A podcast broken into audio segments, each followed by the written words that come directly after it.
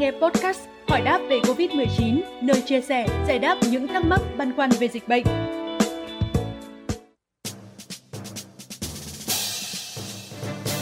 Thưa quý vị, trước việc nhiều địa phương đang lên kế hoạch đón học sinh trở lại trường, mới đây, Bộ Giáo dục và Đào tạo vừa có hướng dẫn chi tiết về việc tổ chức hoạt động dạy học trực tiếp tại các cơ sở giáo dục, trong đó quy định rất rõ về những điều cần đảm bảo để học sinh đến trường an toàn trước những diễn biến khó lường của dịch covid mười chín. Vậy cụ thể, những hướng dẫn đó là gì? Việc cho học sinh trở lại trường sẽ dựa trên cấp độ phòng chống dịch do địa phương ban hành. Cụ thể, hoạt động này sẽ được tổ chức tại địa phương có nguy cơ thấp và trung bình. Các trường học ở địa phương có nguy cơ và nguy cơ cao vẫn tiếp tục dạy học trực tuyến và qua truyền hình. Bên cạnh đó, khi học sinh đi học trở lại, các trường học cũng cần củng cố các điều kiện, hạ tầng công nghệ thông tin, trang thiết bị, phương tiện để sẵn sàng chuyển sang các hình thức dạy học khác khi dịch bệnh diễn biến phức tạp. Để đảm bảo an toàn trường học trong tình hình mới, trường học cần phải tuân thủ các nguyên tắc theo ba giai đoạn bao gồm trước khi học sinh đến trường, khi học sinh ở trường và khi học sinh rời trường. Trong giai đoạn đầu tiên là trước khi học sinh trở lại, nhà trường cần xây dựng kế hoạch giáo dục, kịch bản và giải pháp sẵn sàng ứng phó với các tình huống dịch bệnh xảy ra, phù hợp với điều kiện thực tiễn dịch bệnh tại địa phương. Ngoài ra, các thiết bị vệ sinh môi trường, an toàn thực phẩm, y tế tại trường học, cơ sở vật chất nói chung cũng phải được đảm bảo.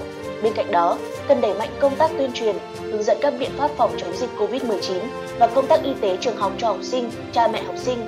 Các yêu cầu như theo dõi sức khỏe thường xuyên, thực hiện năm K tại nhà, vệ sinh đồ dùng học tập, lớp học, phương tiện đưa đón thì thực hiện theo hướng dẫn của Bộ Y tế. Nhà trường cũng cần khẩn trương kiện toàn bộ phận thường trực về công tác y tế trường học, bố trí phòng cách ly tạm thời và phòng y tế đảm bảo quy định, đồng thời tổ chức hiệu quả công tác tư vấn tâm lý học đường. Trong giai đoạn thứ hai là khi học sinh đến trường học trực tiếp, cần chú ý bốn điểm như sau.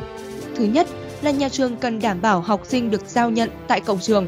Cha mẹ, người đưa đón học sinh được yêu cầu không vào khuôn viên trường học. Thứ hai là cần thực hiện vệ sinh các khu vực rửa tay, nhà vệ sinh và phương tiện đưa đón học sinh thường xuyên theo quy định.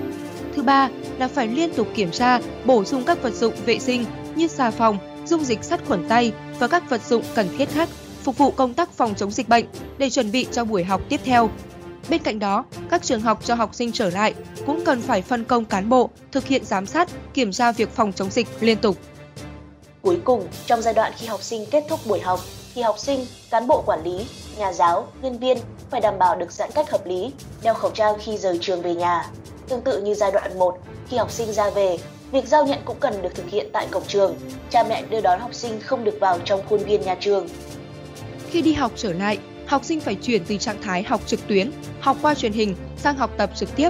Vì vậy, để đảm bảo chất lượng dạy học, Bộ Giáo dục Đào tạo cũng yêu cầu các trường học tổ chức tư vấn, hỗ trợ tâm lý và hướng dẫn thực hiện các biện pháp bảo đảm an toàn phòng chống dịch cho học sinh.